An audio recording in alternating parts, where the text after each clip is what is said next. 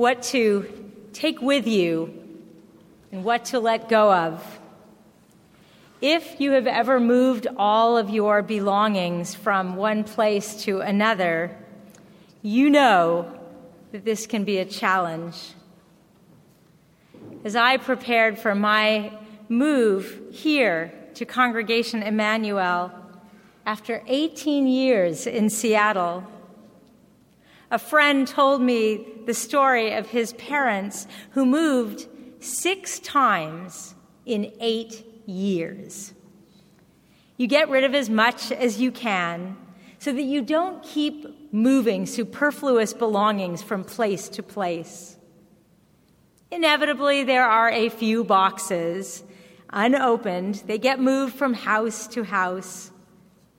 I'm sure that some of you possess these boxes in your garage, your basement, or your storage space. They're labeled family room, kitchen, playroom. We know that one day we will get around to opening those last few boxes, and in them, we hope to rediscover our most treasured, forgotten keepsakes.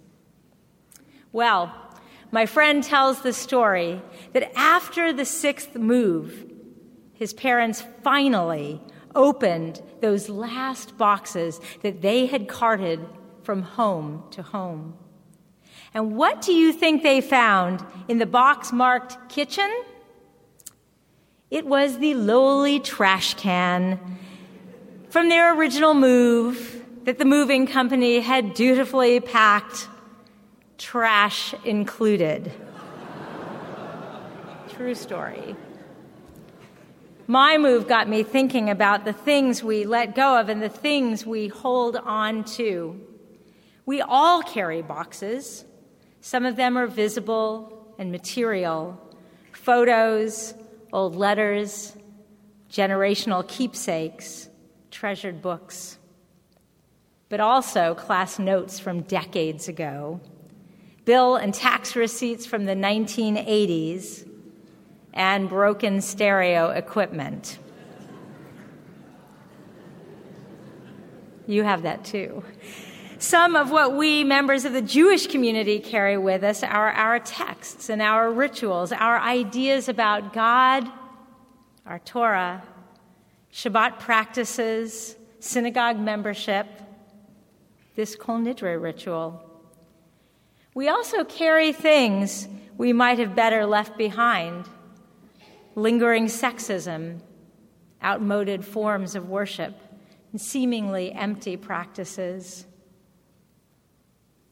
All individuals carry boxes filled with the emotional dispositions that move with us through different times and venues, invisible boxes filled with habits attitudes and imprints that inform our relationships, feelings of love and compassion, but also of disappointment, hurt, and anger. We cart these boxes marked hurt and anger from place to place, not always even realizing that we are still holding on to them. Tonight, I want you to think about the way that we, as a Reformed Jewish congregation, and we, as individuals, decide which boxes we carry forward. Reform Judaism as a denomination embraces the discerning process of keeping and discarding on this holiest day of the year, we think about what it means to hold on to our traditions and what it means to let go of old ways that conflict with contemporary values. This process of holding on and letting go can be straightforward. Can you imagine if we Reformed Jews still covered our hair as my great grandmother did, or if women were only allowed to sit in the balcony, like in my grandparents' shul, Or if we clung to the idea that LGBT Jews and women could not be rabbis or cantors, like in the Reform temple of my childhood? Of course not. We have collectively let go of all those ways. At the same time, look how many authentic Jewish traditions we have held on to. We continue to celebrate Shabbat hang our mezuzahs, build Sukkot, chant the Shema, give tzedakah as a mandatory rather than discretionary act, thereby creating holy, vibrant communities like this. Our heritage is filled with treasures worth carrying from home to home and from generation to generation. Between the extremes of discriminatory traditions and inherently meaningful rituals, there are gray areas.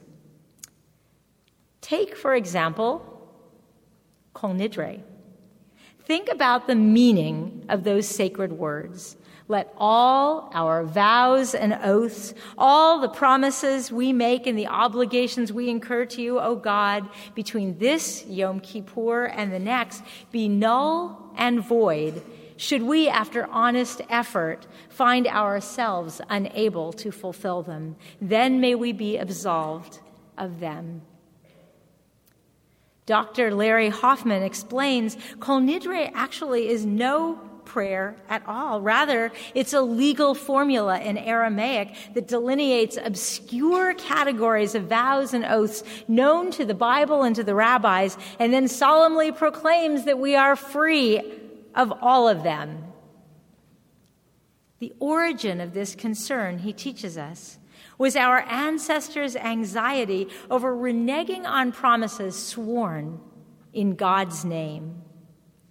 The Talmud permitted such oaths to be canceled, but only one by one and in the presence of Talmudic sage. The idea of a blanket nullification was anathema to rabbis who first heard of it in the 8th and ninth centuries and denounced it as a foolish custom. But, as you can see, no one listened to them we not only hold on to the tradition of hearing Kol Nidre, we embrace and treasure this as an authentic practice that sustains our Jewish identity. For many of us, that annual sound of the cello or the violin and the cantor's voice evokes memories of standing in synagogue next to our own parents Non Jewish partners and family find the melody accessible. Children, teens, and young adults get it that this is a haunting and powerful Jewish song that causes our hearts either to sing or to break, often both. If your child can possibly sit through Kol Nidre and you did not bring them with you this year, that's okay. But bring them next year and every single year that they are in your home, and you will create a potent memory, a lifelong treasure for them to carry with them from house to house. Judaism is, in the words of the great thinker Mordecai Kaplan, an evolving religious civilization. We Jews are forever deciding what to keep and what to set aside. In a famous midrash, Moses watches as God draws crowns on the top of each letter of Torah. What are those crowns? asks Moses. God explains, they contain all of the Torah's mysteries. One day, a great teacher named Akiva will unfurl some of those mysteries with his students. Moses asks God, May I meet Akiva?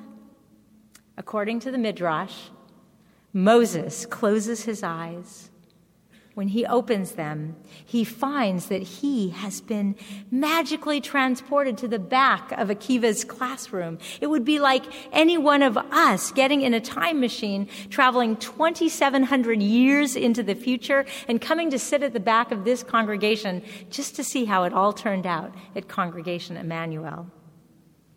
Students ask questions about the Torah, and Rabbi Akiva teaches them. The only problem is Moses has no idea what they are talking about. Moses sits there in despair when suddenly Rabbi Akiva says to his students, These laws are all based on the Torah of Moses. I love that story because it demonstrates that Judaism's practice of change has been in effect forever. Yes, Moses would be confused if he time traveled to Congregation Emanu-El and saw the way that we interpret Torah.